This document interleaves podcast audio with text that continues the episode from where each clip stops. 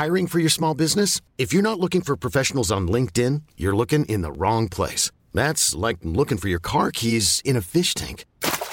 LinkedIn helps you hire professionals you can't find anywhere else, even those who aren't actively searching for a new job but might be open to the perfect role. In a given month, over seventy percent of LinkedIn users don't even visit other leading job sites. So start looking in the right place. With LinkedIn, you can hire professionals like a professional. Post your free job on linkedin dot com slash achieve today. The late bloomers tend to have more curiosity. They tend to have more resilience. There are stories and mythology that this country has woven around Black men. What if everything we've been taught is just all wrong? What's worth more than this fear right now? And that rising after failure is part of the glory of being a human being. Listen to deeply personal, insightful, and thought-provoking stories from the world's leading thinkers and doers. Listen and subscribe to The Unmistakable Creative wherever you get your podcasts. Hello and welcome to Superfan Chats, where once again Superfan Sam and Superfan Hannah will be discussing all the latest goings-on in El Tempir, as well as a few of their own superfan theories. Now, in this episode, Sam and Hannah are going to be discussing episodes sixteen, seventeen, and eighteen, so consider this your spoiler warning if you're not up to date with the latest events of El Tempir. You'll need to listen up to at least episode eighteen, Rally Together, unless you want some serious spoilers. We would also love to hear your own superfan theories. So you can find us on social media. We're at No Small Roles on Instagram and Twitter, and you can also find us on Facebook by searching for No Small Roles. But in the meantime, let's settle back and enjoy Superfan Chats in the company of Sam and Hannah. Take it away.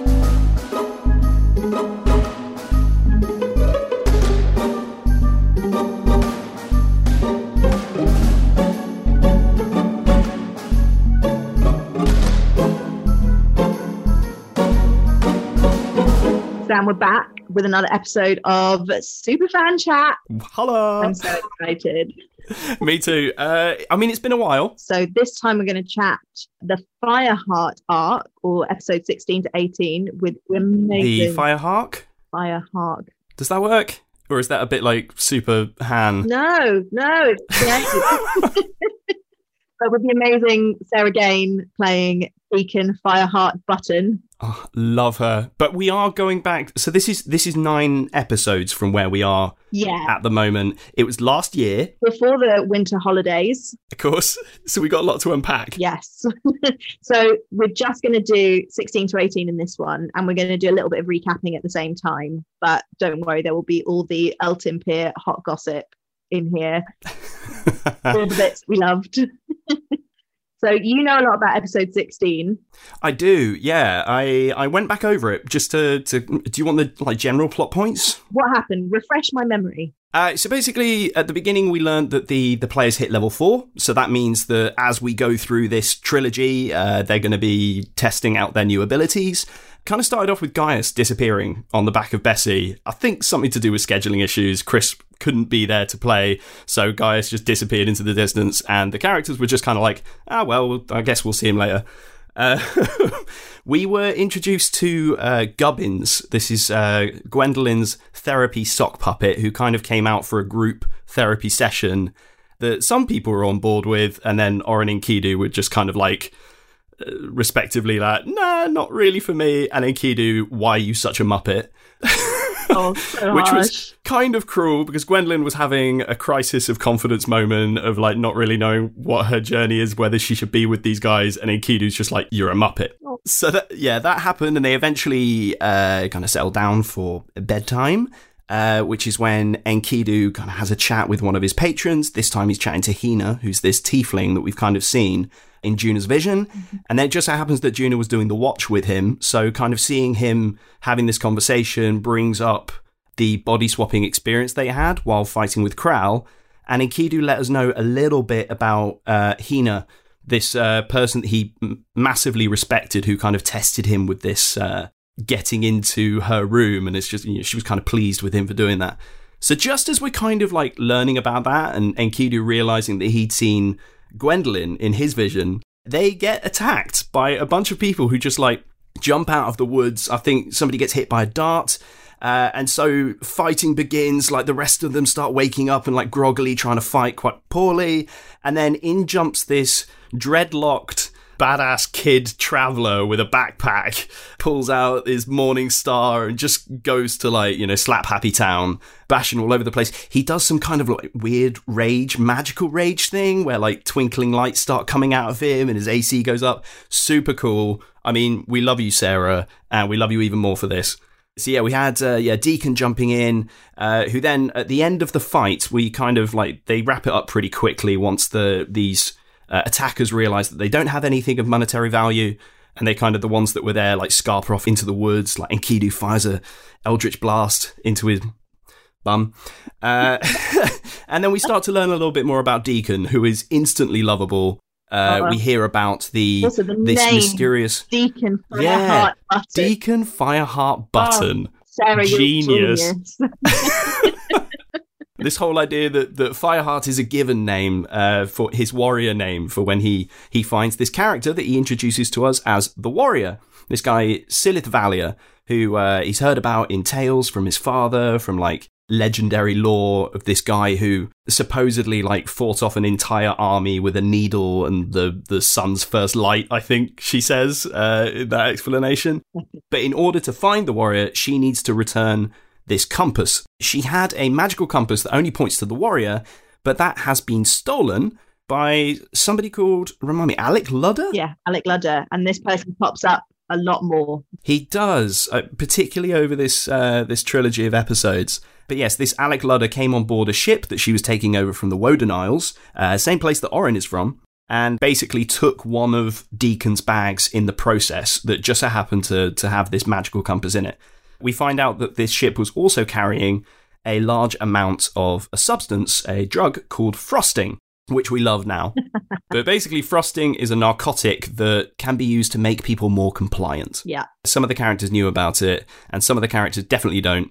Particularly Gwendolyn. She thinks she knows, though. She thinks she knows all about frosting. Of course, of course. Why wouldn't she? She loves frosting.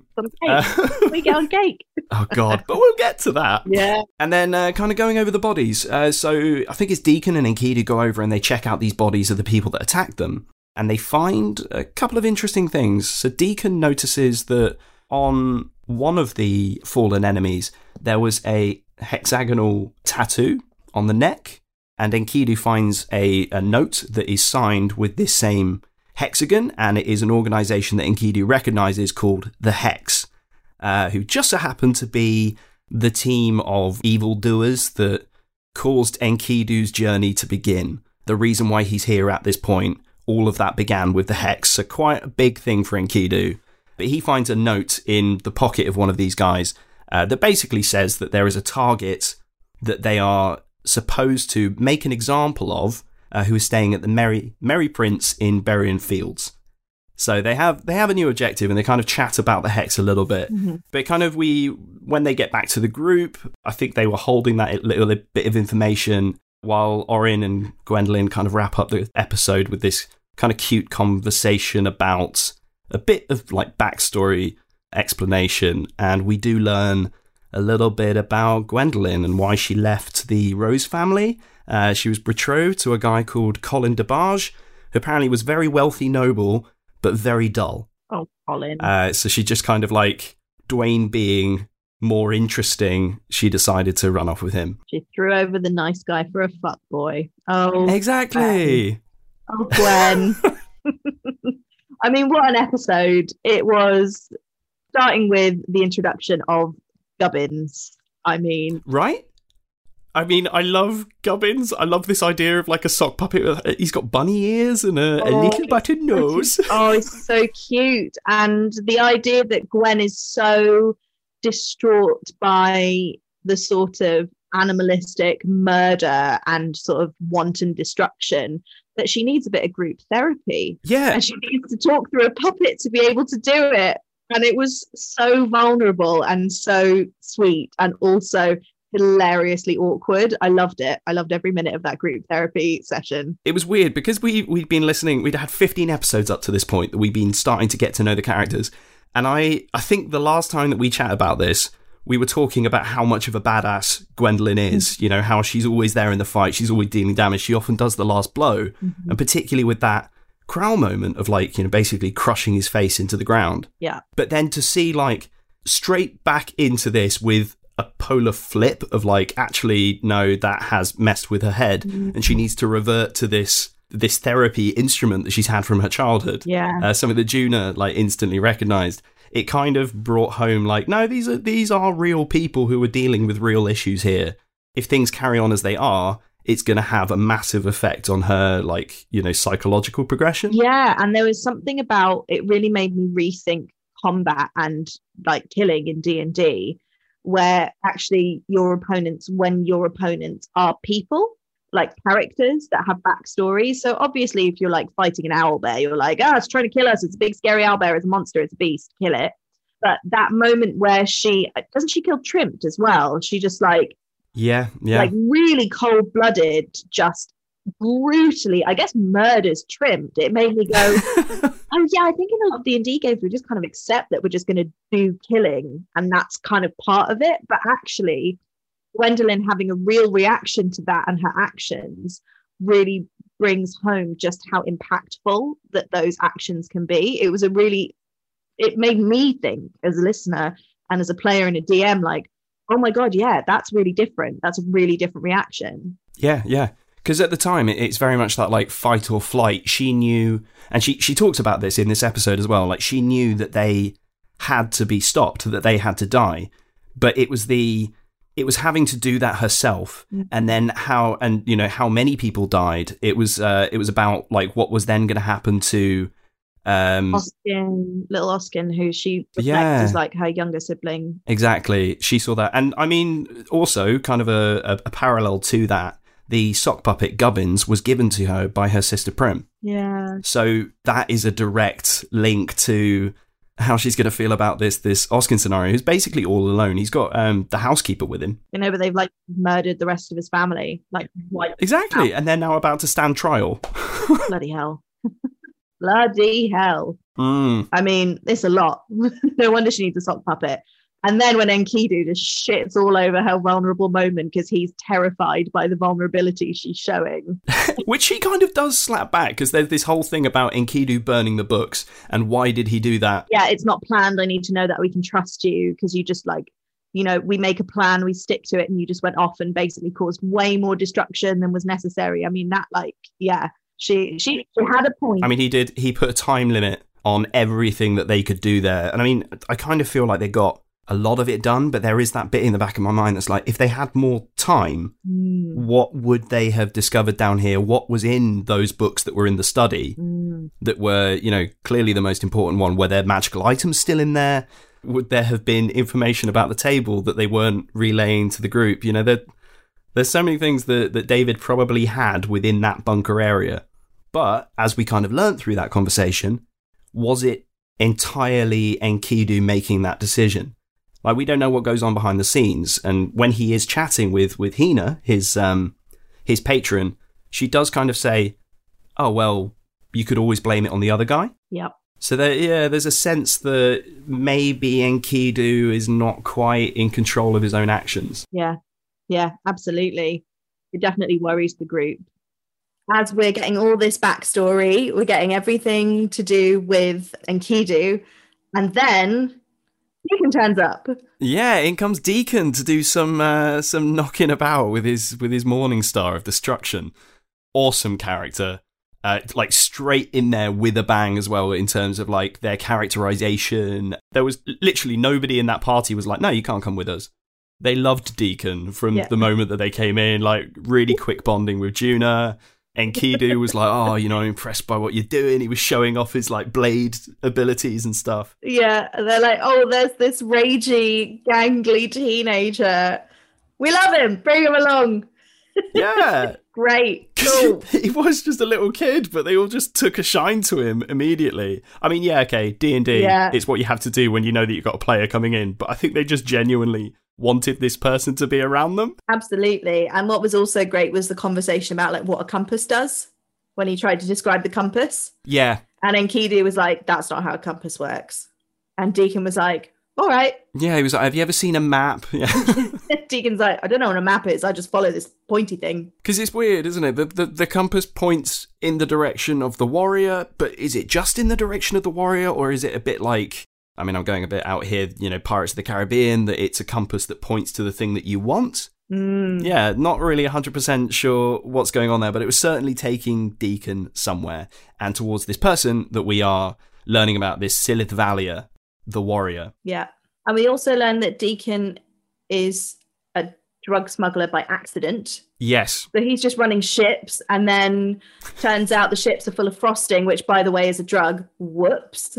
I guess the guys yeah. weren't that great that I was working with. So naive, but also really smart. Very strange combo. Yeah, like maybe not wise, but kind of still quick, quick-witted, quick conversationalist, but not necessarily choosing the best course of action or really looking behind the scenes. It kind of sounds like Deacon was very fixated on, no, this is my journey, this is where I'm going, and I don't really care what's going on around me. Yeah. But yeah, definitely this, yeah. this guy, Alec Ludder, came on the ship, took all the frosting, took a bit of Deacon stuff, and since then he's been making his way towards Berrian Fields. And then we get even more about the Hex. We so do, yeah. That was a really clever introduction of this really shady, quite scary gang. I love the name. I love the symbol. I love yeah. it just feels really spooky. And this mysterious target, we don't know who the target is or how they're all interwoven. Just, oh, and it's that little little taste of Enkidu's backstory as well, which is so yeah. like, ooh, how does, because I think Daryl says, like, are these the people, are they who I think it is? And David's like, yep. And he's like, oh, all right. And? and?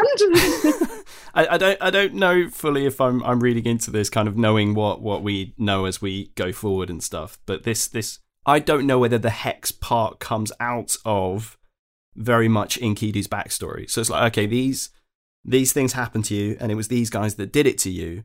Enkidu has a thing where he summons blades, all these different blades, and it was the Hex that did it to him. Does that mean that, like, he's taken Hex, Blade, Warlock literally? Ooh, that's interesting. I don't know if that's something that, that he and David were like, or whether it's just, what's the name of a good criminal organisation? The Hex, that sounds good. Well, that's really interesting because this links into what happens at the beginning of the next episode. Yeah. Which is, we get a bit about Oren's backstory. I mean, do you want to do you want to go on to the next episode? Do you want to tell me a little bit about that? Yeah, go on. Episode seventeen. Go on. Possibly one of my favourite episodes because of what happens. So at the beginning of the episode, they reveal this note about the Hex, and Oren and Juna have a little sidebar about the fact that Juna saw his memories, or Oren being chased across icy rooftops, and she was like, is who was chasing you the Hex? And he basically says yes, and there's a little detail oh. about him fiddling with his leg brace, and so there's something about he got barged off the rooftop and that's how his leg got busted or something, but he doesn't explicitly say it because Ben is playing his cards so close to his chest. It's so intriguing, isn't oh, it? Oh my god, I want to know so much more. But I'm Juna, glad you had the same yeah, yeah same logic as me though on that one. So Juna really, like, she doesn't probe too much, which is a bit uncharacteristic for Juna. Miss Detect Thoughts herself. So then they travel to Berrian Fields and they find out that Lord Berrian of Berrian Fields is a member of the Lord's Assembly, and he is one of the lords who has decided he's going to make a claim to the throne because he has some sort of bloodline claim, some sort of heritage in there, but no one really, there are lots of minor lords that are doing this, and they're all kind of like all trying to make a bid for this empty throne because Herish, the previous king, didn't have an heir, never married, and he was kind of like, everyone thinks he was a pretty decent king, and you find out that the steward, Jerell Nevec, is holding off all these lords while they try and figure out who's going to be the best king. So Lord Berrian is basically trying to make a bid. So they arrive at the, the Berrian Fields and they realise Lord Berrian's having a big rally to gain support for his claim to the throne, and there's loads of stuff happening. It's got a real festival vibe. And the Merry Prince is in the middle of the town, in the middle of this field with all these tents and this festival. So they're like, okay, well, we'll have a look around. Enkidu very pointedly does not show any support for Lord Berrian. The others are very ambivalent about it because it might be a way in later. And Enkidu like drops this armband on the ground and like stomps on it and is like, absolutely not. And everyone's like, all right then. Classic Enkidu. Yeah, like, okay, sure. Like, stomp on a perfectly good way in later because you're angry about the idea. All right. I mean, you know, really true to character. I love Dar- the way Daryl plays Enkidu so much. So they go to the Merry Prince because they think, oh, let's have a drink in a pub. And it turns out they can only get in under invitation by Lord Berrian. And Gwen tries to pull rank to get in. And the persuasion roll, I think, ends up being a nine. So they're like, well, we'll ask we'll ask Lord Berrian. We'll definitely ask him, but you can't just come in. And she gets she gets very like, do you know who I am? And Juna tries to charm person and absolutely fails. So they kind of have to go elsewhere. But when they're doing that, Enkidu decides to show the guard the note from the hex, which then increases the guard around the Merry Prince and gets them to start locking it down. And Deacon's really annoyed. Deacon just wants to go in and like knock heads. And Enkidu's like, no, no, no, because if there are more guards, it's more likely we'll see unsavory characters going in and out. So there's a real split in how they want to deal with it. And Deacon kind of mm. gets sort of mollified by the idea of like, okay, we'll go and find something else to do, maybe find another way in. Um, and Gwen says, oh, I'll, I'll have a fight with you later if you wanted to do some punching. And he's like, all right. So they decide to go see if they can find the compass anywhere. And they go and they sort of wander around the festival and sort of want to look for frosting. So Gwen finds a cake stall and buys lots of cakes. And it also comes out that she has no idea how much anything costs because she's very privileged. So she's yep. like, how much is cake? How much cake can I get for a gold? So she gets all these cakes and she does some very persuasive talking to this like teenager at the cake stall about like, and who's the person I'd speak to if I wanted to work on your cake stall? Where she's obviously trying to be very clever and it's actually quite obvious. But Gwen, oh bless her, she tries. She tries so hard. She thinks she's done so well. So she brings the cakes back and she's like, look, I found frosting. And everyone's kind of like, okay, Gwen, sure. But then they eat the cakes and they all have to make a con save. And guess who fails? The oh. only one who fails is Gwendolyn. So Gwen actually does find actual, the drug frosting, and then gets very frosted. We love Gwen frosted. Oh my goodness. Just it's saying. Hilarious.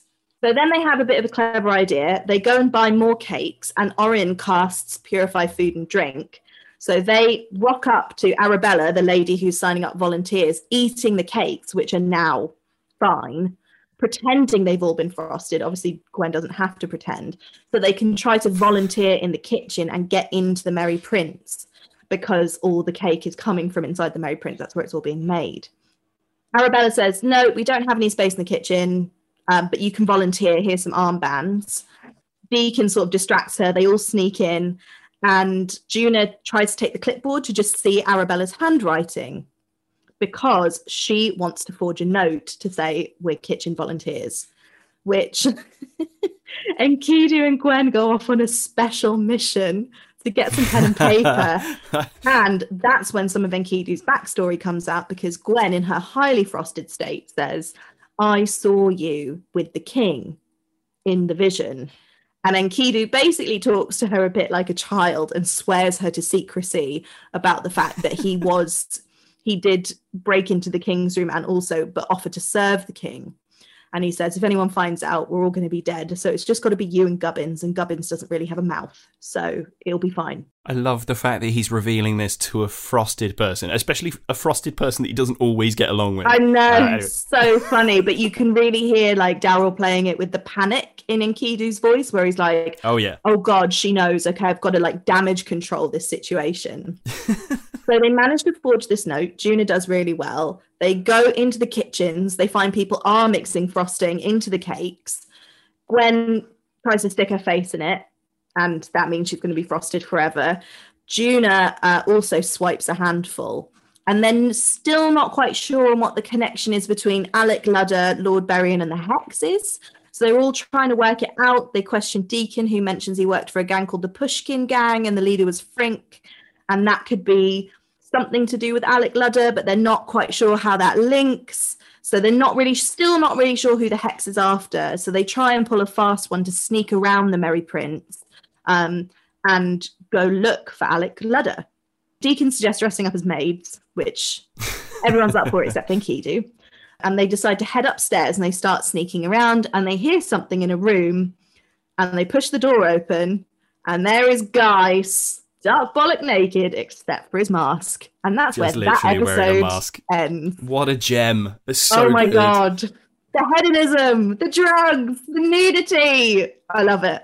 I mean, it was just such a big episode for, like, you know, especially with the previous one being quite nihilist uh, in terms of, like, you know, how the party are feeling.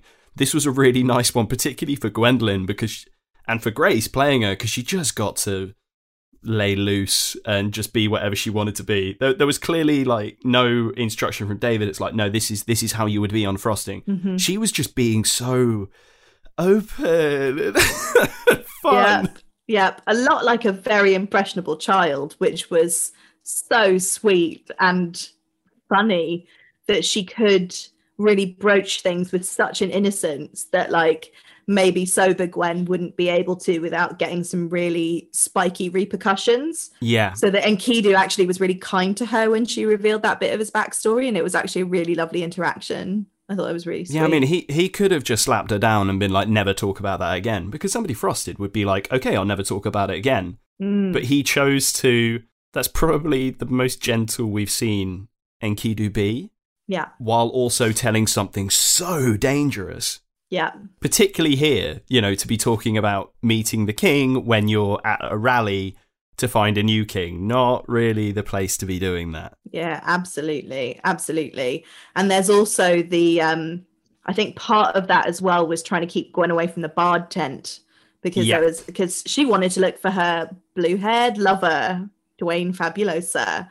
And obviously the rest of the crew are wondering if Gaius is around. So they're trying to keep Gwen away from that. Because they do, they do see somebody in the tent, don't they? They do they see the person that was supposedly travelling with, with Dwayne Fabuloso. I think that's the person playing yeah. when they're... Yeah, they do. Yeah, that's so the person playing. And turns out Dwayne screwed them over as well. Yeah, exactly. Well, um, yeah, I, I saw that in the next episode. It's uh, quite interesting. What was it? Heroica, I think the name was. Oh, yeah. God, that's a good one. It's yeah. a great name, isn't it? Yeah. And probably not a reoccurring character considering what happens in this next bit.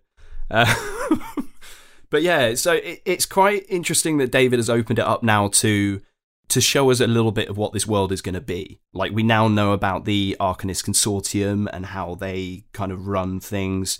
We now know that there are, you know, contenders for the throne, particularly Lord Berrian, who I think is like red flag silver wings. Yeah, yeah, that's his emblem. But, you know, why why is the frosting here?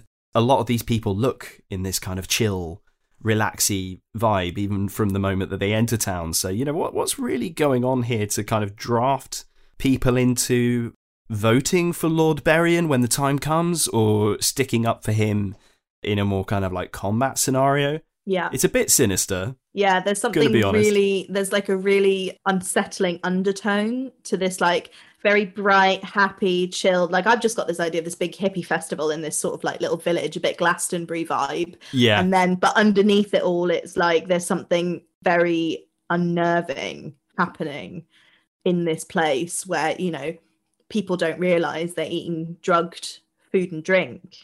I mean, maybe they do realise and they're like, I'm fine with this. But it seems like with the way Gwen purchased the cake, people aren't being told that actually that they're, they're full of frosting, the drug. Oh, definitely. Yeah. This, this like royal, sinister royal hunt underneath it all from something that seems quite innocent on the outside. Like, if if these guys hadn't known about frosting when they came in, if that hadn't happened, that experience that they had with the with the Hex, with meeting Deacon, they probably would have gone in there and been like, oh yeah, I'll just eat the cakes, and mm. maybe not pass those saves, and then it would have been more than just Gwendolyn having fun in that episode. Yeah, they could have get sucked into something. They could have gotten sucked into something so much more against their will than they actually, like, except for Gwendolyn, and all of them rally round to look after her, which is also really sweet. And it kind of seemed like they really needed to as well, because she was just up for doing anything, you know, going to talk to anyone, going to yeah. break into anything. I mean, like you say, she literally, when she got into the pub, stuffed her hand into a bag and I think was like licking her fingers or something. You know, she yeah. would have gone to town if they hadn't been yeah. there to take care of her. Oh, can you imagine that with, just with all five of them? Really made me think about like the drunk girl at the nightclub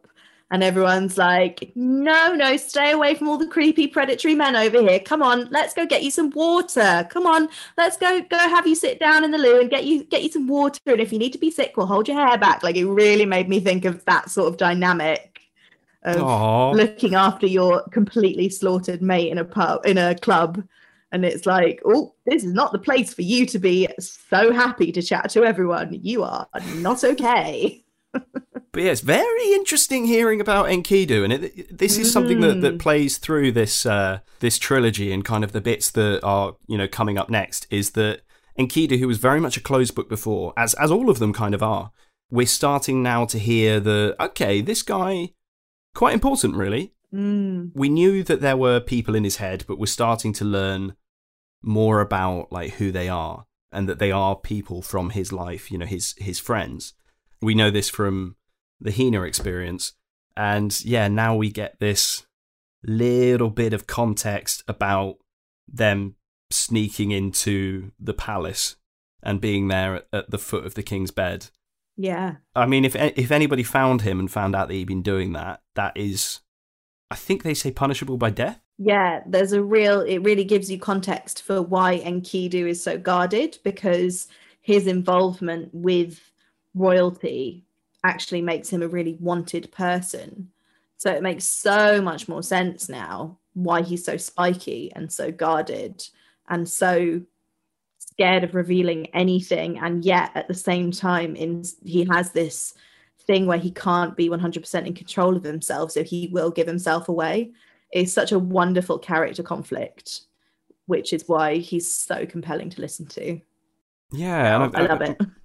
I'm kind of wondering if this is why he, you know, punched an old woman in the face uh, a while ago. Whether maybe that wasn't Daryl's decision. Maybe that yeah, was. Yeah, no, no, it was definitely it was one of the other people inside him. Absolutely. She, no, she she looked at him and saw that there was some kind of dealing with the king, and then Kidu's just like, no, no. That's exactly it, and that's why he just had to act and not communicate to anyone what his idea was. Exactly. Uh, more of this, please, Daryl. We love it. Absolutely. We're missing one of our, our favourite of the gang, Gaius, who turns up. Yeah, finally. And and good to see, well, like, in your imagination, see so much of him. Nice one. Nice one. I just love that he's got his mask on. He's just clearly having a great time. So what happens in episode eighteen, then? We pick up exactly where we left off there. Uh, it is established that uh, Gaius has been playing a game called Strip Card Game. Um, the name was coined by Chris Watts himself. Basically, he, he is asked at the beginning of the episode, like, how much is, is Guy actually wearing at this point? And Chris confirms that he is wearing a mask. He's wearing his normal mask and a cravat that is not his own. And that's it. Uh. Other than that, he's stark bolly naked. Uh, he's playing uh, in this room with uh, Hilda, who is quite a wealthy noble, quite um, well known throughout this area, seems to know everybody. Uh, and there are three or four other nobles who kind of say little drunken, potentially frosted comments every now and then. But we do kind of like find out as this is going on that um, this is a little bit sinister, I, maybe, but it's kind of brushed over. I only really noticed it through re-listening to it. But Hilda does say, because they kind of ask Gaius if he's heard of this Alec Ludder. And Gaius then puts that to the room. And then she's like, oh, yeah, Alec Ludder, yeah, he's um he's in this room. He brought us a little something, but we're not supposed to say anything about that. Shh. So was Hilda the one who ordered all of these narcotics to the Merry Prince? Is she connected with Lord Berrian? Something that we don't really get into, but it is pointed out that Hilda is not eating the cakes that are in this room. She's only going for the drink, but the other people around the table are eating the cake. I didn't even notice that. I know, right? I only I only noticed that oh, through David, listening to you're it again. So subtle. It's juicy, isn't it? It's so juicy. And of course, nobody the in the detail. room, nobody in the cast really picked up on that, or not audibly anyway. Super interesting. Hilda, secretly the big bad evil guy of the whole campaign. I wouldn't be surprised. I mean, we saw Hilda drunk, and she is very, very drunk in this, and she's very, very up for everything that the, the people are saying. She's uh, she loves a bit of Deacon. Uh, she loves Enkidu. I think she propositions him later on. So, you know, she's in a merry mood, but I wonder whether we're going to see this character again. But anyway, back to the events of, of episode eighteen. I thought I'd just get that point out there. We find out that uh, the compass that Deacon has been looking for is now in the possession of Hilda. And this was given to her by Alec Ludder and is supposed to then go on to Lord Berrian. So there is definitely some kind of connection there. But in order to get it back, Deacon suggests that they play a round of cards. And this is where David ingeniously comes up with three-card brag using dice. So they roll a d eight for the first one, they roll a d six for the second, roll a d four for the third. And based on the strength of those three cards, they either win everything that's in the pot or they go home with nothing. And it's very much like you, you get dealt the first card and you can either up the ante by putting a new bet in, or you can fold. It's that simple. Right, so this is what I've put down here. I think this is everything that they put in uh, to the table to up the ante. Bear in mind, this is four players. We have one compass, two daggers, one hand axe, a set of darts, a morning star, Enkidu's black and red glowy greatsword of the Dravanian royal palace, a silver pearl necklace and a money pouch with a combined value of six hundred gold, a bonnet, a jacket, a pennicoat, a tabard, the Rose family pendant, Gaius' mask, and Kral's bony finger. Oh, All yeah, Juna's like, this magic finger, and it's like, oh, Juna, no! I mean, everyone's like, I don't remember you picking that up. She did pick it up when the place was burning, so I can understand why people didn't notice it. But yeah, it's just such a weird thing to put in there. It's like, oh no, it's a really magical bony finger. She's well, like, okay, cool. Let's play. But it's a it's a very big game. It kind of looks like it's going to go in Hilda's favour. She's like smiling throughout the thing, and you've got Enkidu like looking at the ceiling and quite desperate. I think even Juna is pretending like she's doing well, but in the end has four or something, like a combined value of four. But Juna is really useful in this because right at the beginning of the game, she casts Guidance on Deacon to add a d four to a roll later on. And then at the same time, she's also, at one point in the game, I think after the, the second draw, she casts her Detect Thoughts for the first time on Hilda and is able to find out the two cards that she previously got and then messages this to Deacon to let Deacon know, like, she's doing quite well, but at this point, I'm going to fold. But with this, Deacon is like, okay, well, for my third one, I'll use the Guidance. As it plays out and the cards are revealed, you find out that Juna has the four, Enkidu has eight. So again, not a massive score. Hilda has uh, thirteen. And then Deacon somehow reveals that in a game where the maximum number of points you can get is eighteen, Deacon has nineteen. And nobody bats an eyelid about this. It's just like, oh, well done, you win. Uh, so yeah, Deacon somehow manages to win everything on the table and kind of starts divvying it out. Including Gaius' clothes. Well, this is the thing. So Gaius' clothes are in the corner. They weren't part of this particular game. But as soon as his mask was mentioned, oh, let's let's get Gaius' mask off and see what's going on under there. Gaius took that moment to kind of leave the room, uh, to escape and go to the toilet. But while he's out there, before coming back, he hears this scream. And eventually uh, they kind of like, oh yeah, there's an assassination attempt going on here. Somebody's going to be made an example of. So he kind of like bursts back into the room, you know, wang out. Uh, and st- starts saying like, oh, somebody's being murdered upstairs. So everyone just kind of like grabs their stuff, gives Gaius a chance to, uh, I think he gets trousers back on, but he goes up for this fight topless. And uh, yeah, they get upstairs to find that these members of the Hex, so very much wearing the same things that they found uh, on the people that attacked them in the woods, they have to fight against these guys. And they've got uh, all these different abilities that they're throwing into the fight. I mean, it's awesome. There's this one moment where, like, Oren and Juna are effectively, like, Emperor Palpatining this one guy, just uh, shocking, grasping him on the floor. And then Enkidu's like, I see what they're doing there, and I stab him through the heart. But everyone gets a chance to try out all these things that they picked up from level four and ways that they respec their characters, just to remind you that these guys are pretty damn good at fighting. But yes, they get up there and they're fighting these Hex, and they notice that there is a now very dead body on the floor, throat slit, bleeding out. I don't think at this point even a, a, like a, a spark of life in them, but it's Juna that runs over halfway through the fight and casts Spare the Dying oh, to kind yes. of keep this guy alive. And then at the end of the fight, Oren is able to use his bees to kind of like, you know, stitch up those wounds a little bit, which is good because we find out that this person on the floor is Alec Ludder. Um, uh, the person who took the compass and did all these dodgy dealings with the frosting. But unfortunately, because of the nature of like having your throat slit and then bees like working on it, for gameplay reasons, uh, it's decided that this person is still unconscious. Uh, so kind of with the rapidly approaching guards that Hilda went to get and, you know, is kind of like ordering them in the room, the group decide that they're not going to hang around and be seen to be doing something dodgy. They kind of stay there for Hilda to say, oh, you know, these guys were really good, but then they kind of scarper. But not before the standard, checking everyone's pockets and finding out if there's anything there.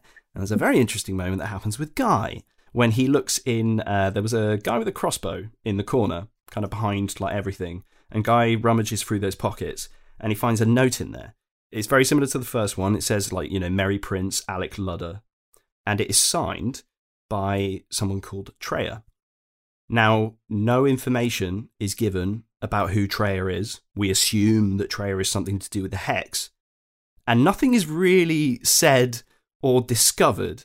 However, the cast make a big deal of Chris's face at this point and hit the kind of the back and forth that happens between him and David. So... yeah.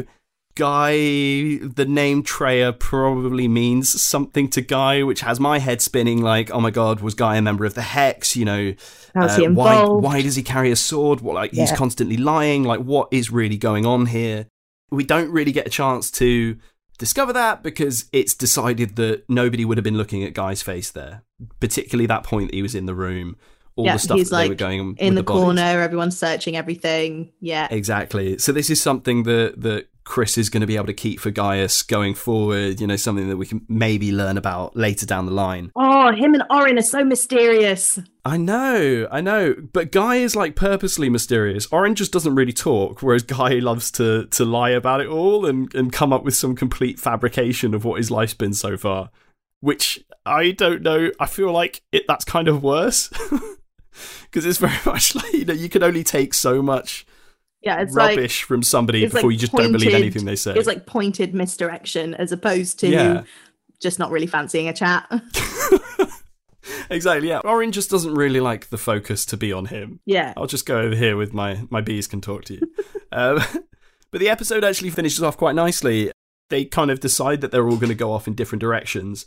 But then because of the state that Gwendolyn is, is in, in her frosted state, uh, she decides that they all need to dance, to go to the bar tent and have a dance. Oh, God. Uh, so most of them head over there, like Deacon, Guy, I think Enkidu is there as well with, with Gwendolyn, and all kind of like throwing shapes and stuff. But the mention of the bar tent does force Juna and Oren to talk about the person that they saw, the bard, the previous, uh, well, before they even went into the, the Merry Prince. And they decide that they're not going to talk to Gwendolyn about it now, but they do decide to go and have a chat with this bard. Uh, so they, they have a lovely chat with Heroica Udak. Oh, that's that goes really poorly, doesn't it? They really yeah, piss Heroica it doesn't go off. Well. They kind of, they go over with this whole idea of like wanting an autograph. But then when they say, oh, he's like, oh yeah, who should I sign it for? Dwayne, fuck off. Yeah. It's basically the response. Um, I mean, that was an interesting tactic, really. It was. It was funny. It was really funny, but it basically shut this guy down straight away. Uh, it was basically just trying to get rid of them. But it, it kind of sounds like this guy went through very, very similar experiences to what Gwendolyn went through. Yeah. Uh, the, the, very much Dwayne was... really interesting. They were having a great time, and then all of a sudden asked for all of his money, took a horse and just scarpered. So is left very jilted, really kind of hates Dwayne Fabuloso at this point and is done with them. Oh, we don't like Dwayne. We don't like Dwayne. We don't, but I mean, Gwendolyn does, so... Mm. Or does she? I don't know. Mm. It's more just wants to find him again to figure out how she feels about it, uh, particularly at this point. I feel like by the time she does find him again, there might be... It might have gone from, I can't wait to see him again, to, I can't wait to see him again so I can stab him. Yeah. Which I think we'd all be on board for. Oh, absolutely. Unless it turns out, like we had a No Small Questions the other day, and Chris was asked if Gaius, under that mask, is Dwayne Fabuloso, which he denied. But then Guy would deny that, wouldn't he? He denies everything. Damn it. You find, like, brown hair dye in his bag. It's like, no, it's not normally blue. But yeah, it's it's, it's a cute end of the episode, because they do that, and then they all go off and they, they dance the for the rest of the day, I think, before they... then head off in their, their different directions. These guys moving off towards uh, off towards Vernoc Rise. Yeah. So yeah, big big trilogy in terms of setting up this world a lot more fleshed out than it was before. Because we knew yeah. we knew Tillersham, we knew everybody in Tillersham as well, and you know that that kind of closed off prologue story, small town, yeah, introduction of characters, yeah, and that was sort of like the group cohesion. There's a mystery, we're introducing elements, it's a good adventure. And now it's like, oh, this is actually situated in a much wider context, you guys.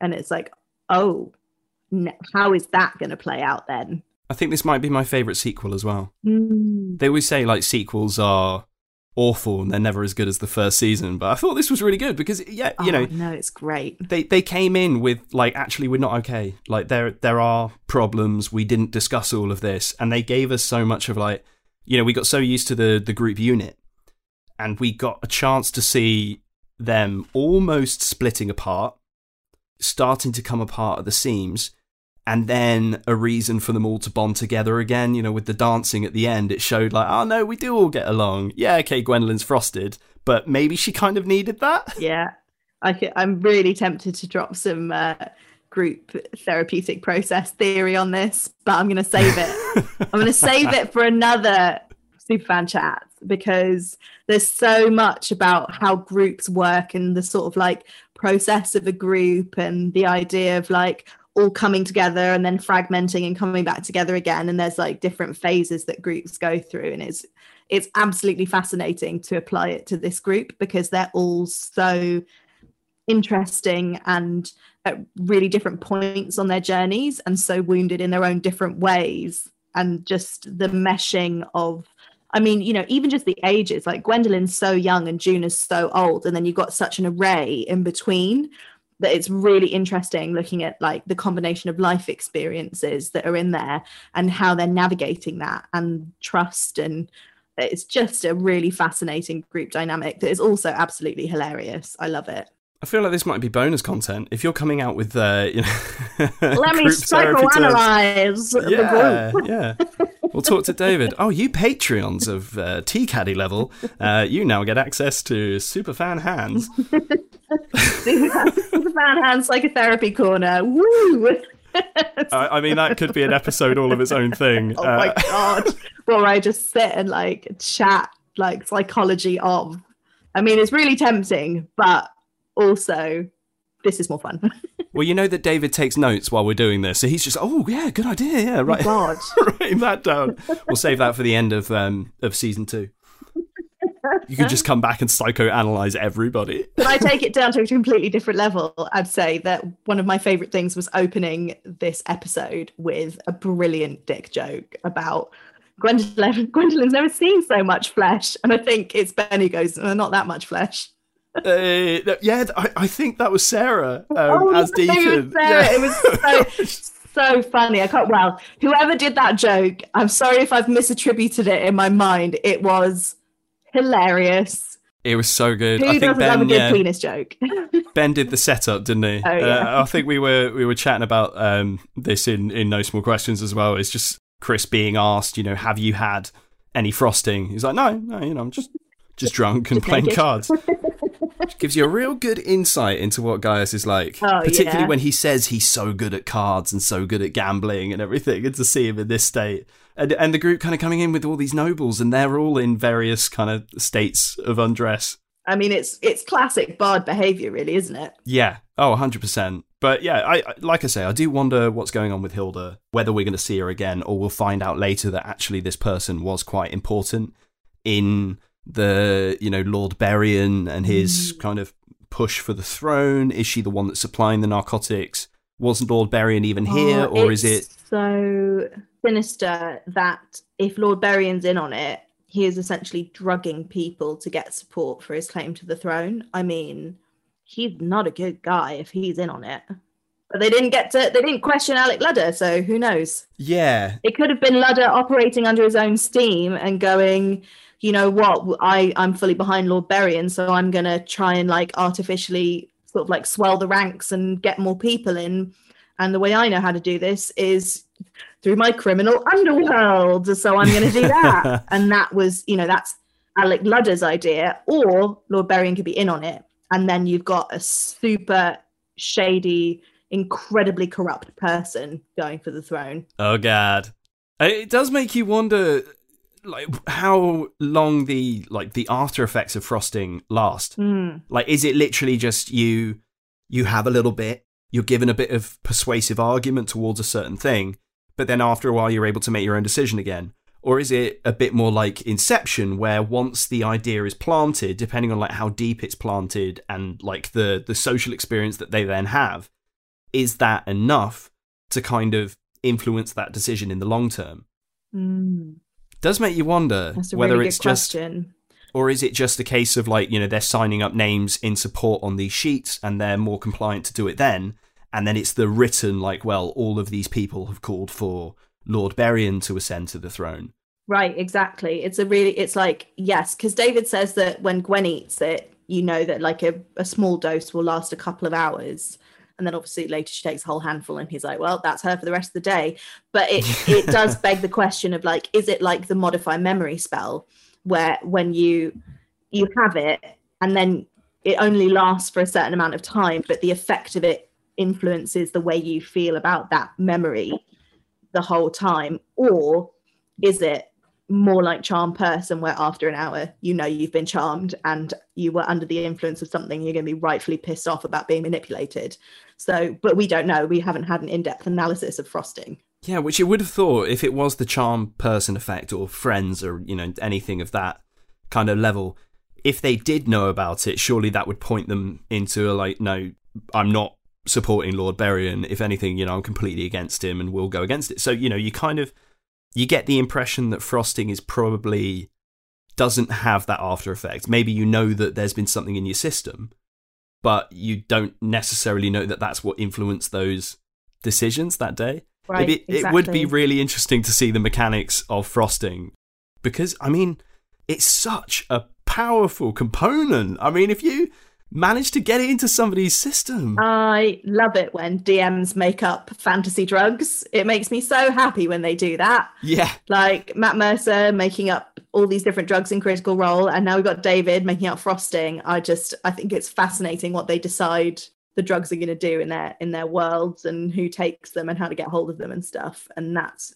really fascinating. I, I just genuinely think this is a game changer. If you had any way to kind of like, if you could put it into a dart or something like that. I mean, Juna has got a whole pouch of it. She could put it in a, yeah. a bunch of people's Twain Tide, couldn't she? Oh, I mean, she's got... Who yeah. says Juna? No, it's full of frosting. She's also, I think, I think she's got the catapult spell. So oh you could put God. like a little bit of frosting in a catapult and just like fire it. Don't give her ideas. I mean, they know what they're doing. This is just me being like, how would I, how would I weaponize frosting? I bet Vicky's got everything up her sleeve. I bet she's got it like oh, on lock. But two or three hours of effect without any kind of concentration checks or anything like that, and mm-hmm. it, you know, once they failed that save, that is it. They don't. They don't continue to try and pass that saving throw.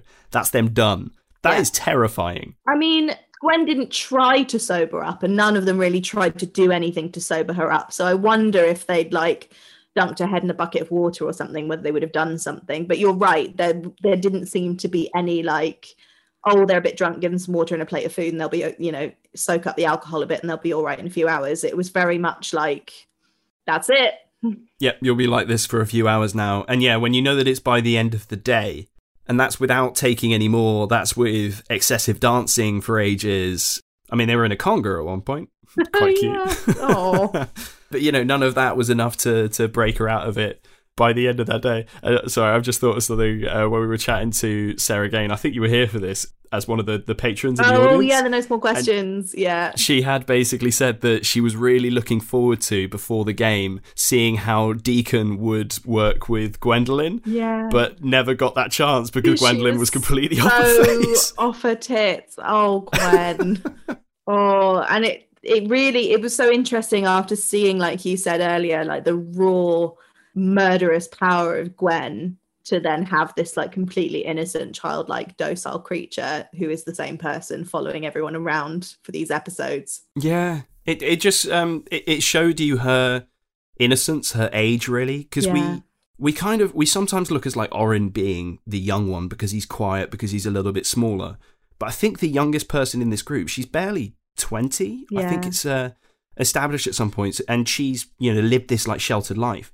That she's now, you know, come out and she's like, no, I can hold my own. But it's almost like she went so far with that that she then had some kind of like crisis of personality, mm. didn't really know who she was in this this grand scheme of things or who she was becoming, that she then regressed into like sock puppet. And it's it's almost like she needed this...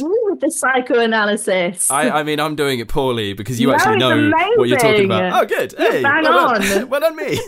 I did um, psychology for A S. Uh, um, I, I mean, I sat there and I drew pictures. I, I didn't really learn all the terminology. But uh, I, why am I saying that to somebody who does therapy? But um, all right. you, um, I did I that wasn't for my very psychology good at it. A S as well. So oh, good. Hey, there's hope for all of us. But yeah, kind of seeing her do this, I feel like that that incident with the frosting and just gave her a chance to really enjoy herself and mm. not take everything so seriously. Yeah, and even, you know, be able to chat to people that she normally has so much friction with with happiness, and kind of whether she'll remember all of it perfectly or not, I'm not sure, but at least she has one memory of Enkidu actually not necessarily taking her seriously, but being there to support her. Yeah. Like one hundred percent in that moment, his super objective was to take care of her. Yeah. And keep her away from trouble and appease her a little bit with some, yeah, like truly, truly deep yeah, backstory. Yeah, it felt like a real caring moment where he was really able to show that he actually did want the best for Gwen. Like he wanted to help keep her away from Dwayne in case he was at the barred tent, and that she would be absolutely crushed in her frosted state. Yeah. He could really see how vulnerable she was. And instead of being like, ugh, I can't deal with this, he really went into protector mode. And that was actually really sweet. And it gives me hope for Gwenkidu. Yeah, I mean, I have everything crossed. I really like them as a pairing. I, I just mean, love the friction. Everyone can see it, and it is kind of like, you know, I can see them both working together. You know, he will be able to give her a few more wiles, and then she'll be able to kind she'll of like soften this. Yeah, exactly. Yeah, vulnerability. And speaking of like softer sides, definitely not showing his softer side when he pulled out that greatsword, which for me, I was like, okay, yeah. This is the first time that we've seen this and you're using it to up the ante. Because the way he described it, it was a massive silvery greatsword yeah.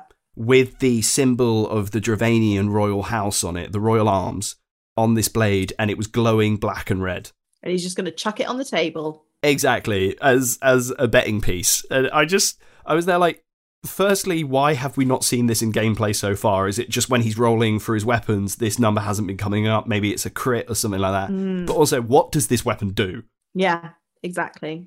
Exactly. Just. And uh, makes me wonder. Spooky. It's spooky. About that whole Hexblade thing. Yeah. Is this the blade? The other thing that I'm wondering about, whether we'll see the repercussions, and maybe we can talk about this in the next episode of Superfan Chats, because it comes up again, is Gwen throwing around her family name. Yeah. Oh boy, I feel like that's going to have some serious repercussions further down the line. And uh, it's it's interesting because it didn't it didn't work in this context, but we know that she does use that tactic again, and this is clearly something that, that Gwen has been able to do in her life. You know, she's she's been high status, and her family is known.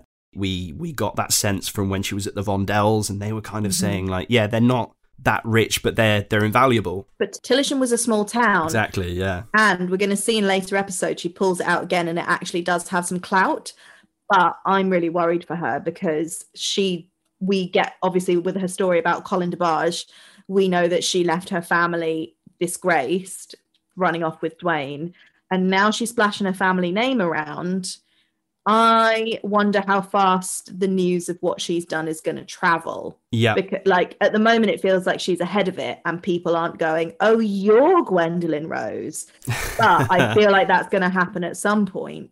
That people are going to go, yeah. Oh, Rose, I've heard about you. Scandal.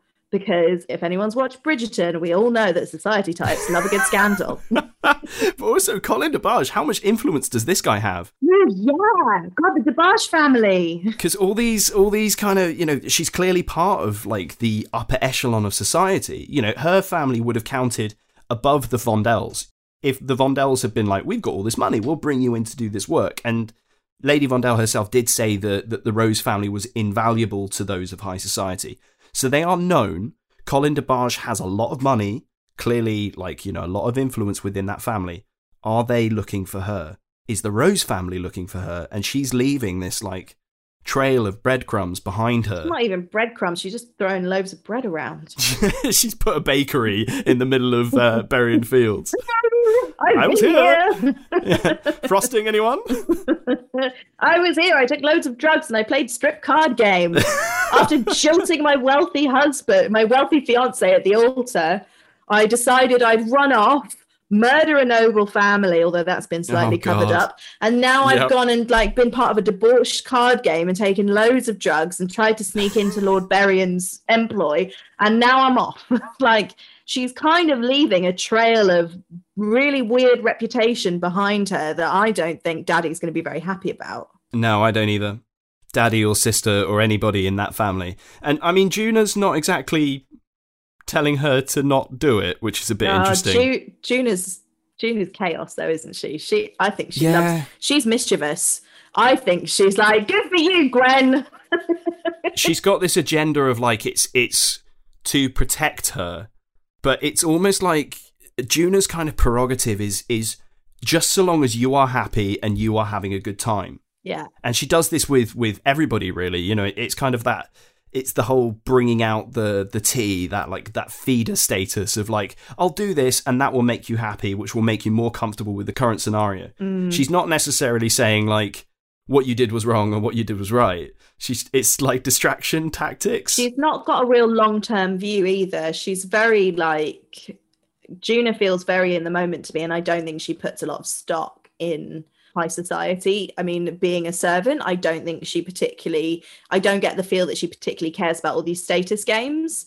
So I think mm. almost I get the sense that like Gwen kind of rebelling against it is quite entertaining for her in a like, not in a malicious way, but in quite like a kindly way where she's like, oh, good for you. Yeah. Screw, screw the man, like, fuck the man, yeah, whoa, screw them, let's all run off and have a party. She's like, I don't really care, I'm going to go off and have my adventure now, that'll be nice.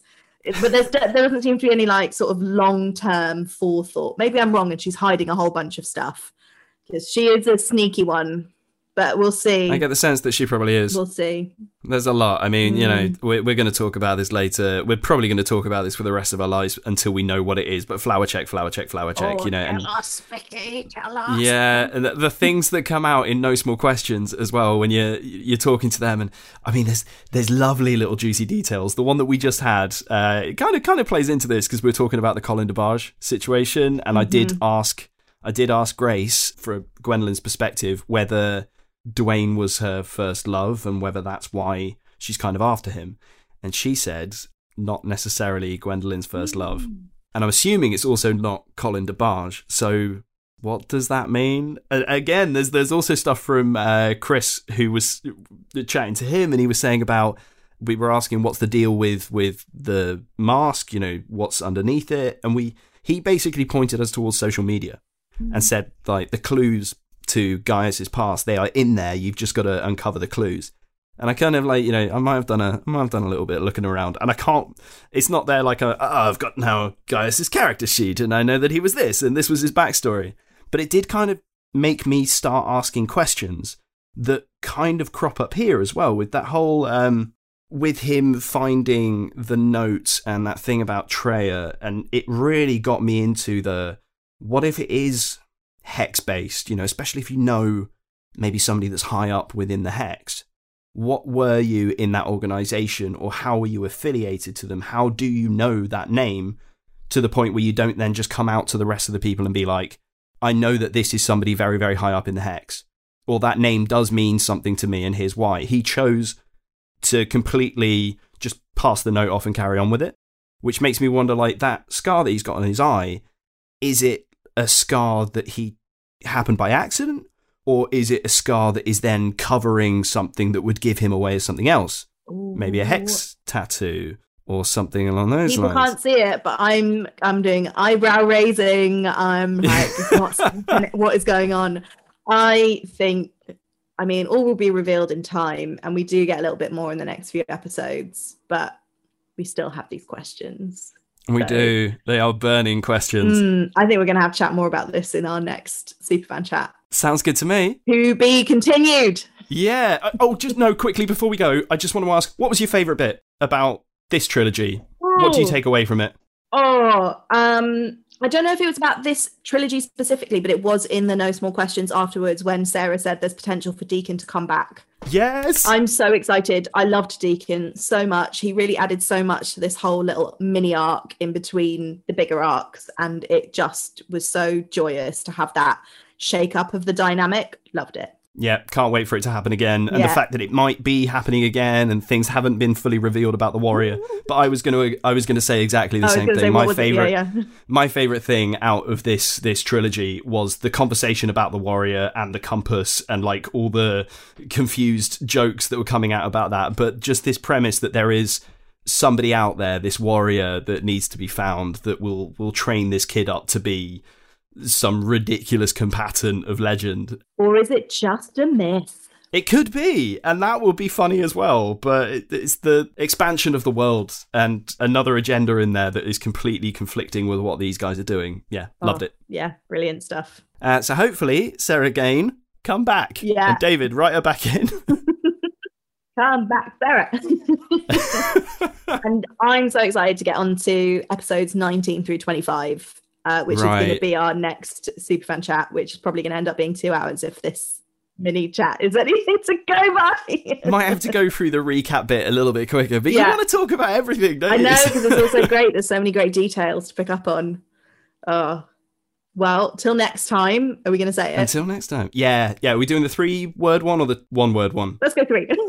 Okay, three. Ready? Okay, yeah, so, yeah, from uh, Superfan Sam and, and from... Superfan Han. It's...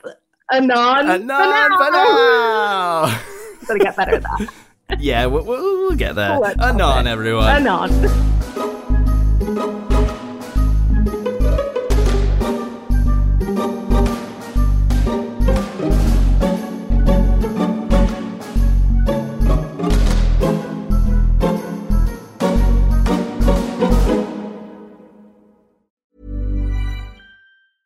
Late bloomers tend to have more curiosity. They tend to have more resilience. There's stories and mythology that this country has woven around Black men. What if everything we've been taught is just all wrong?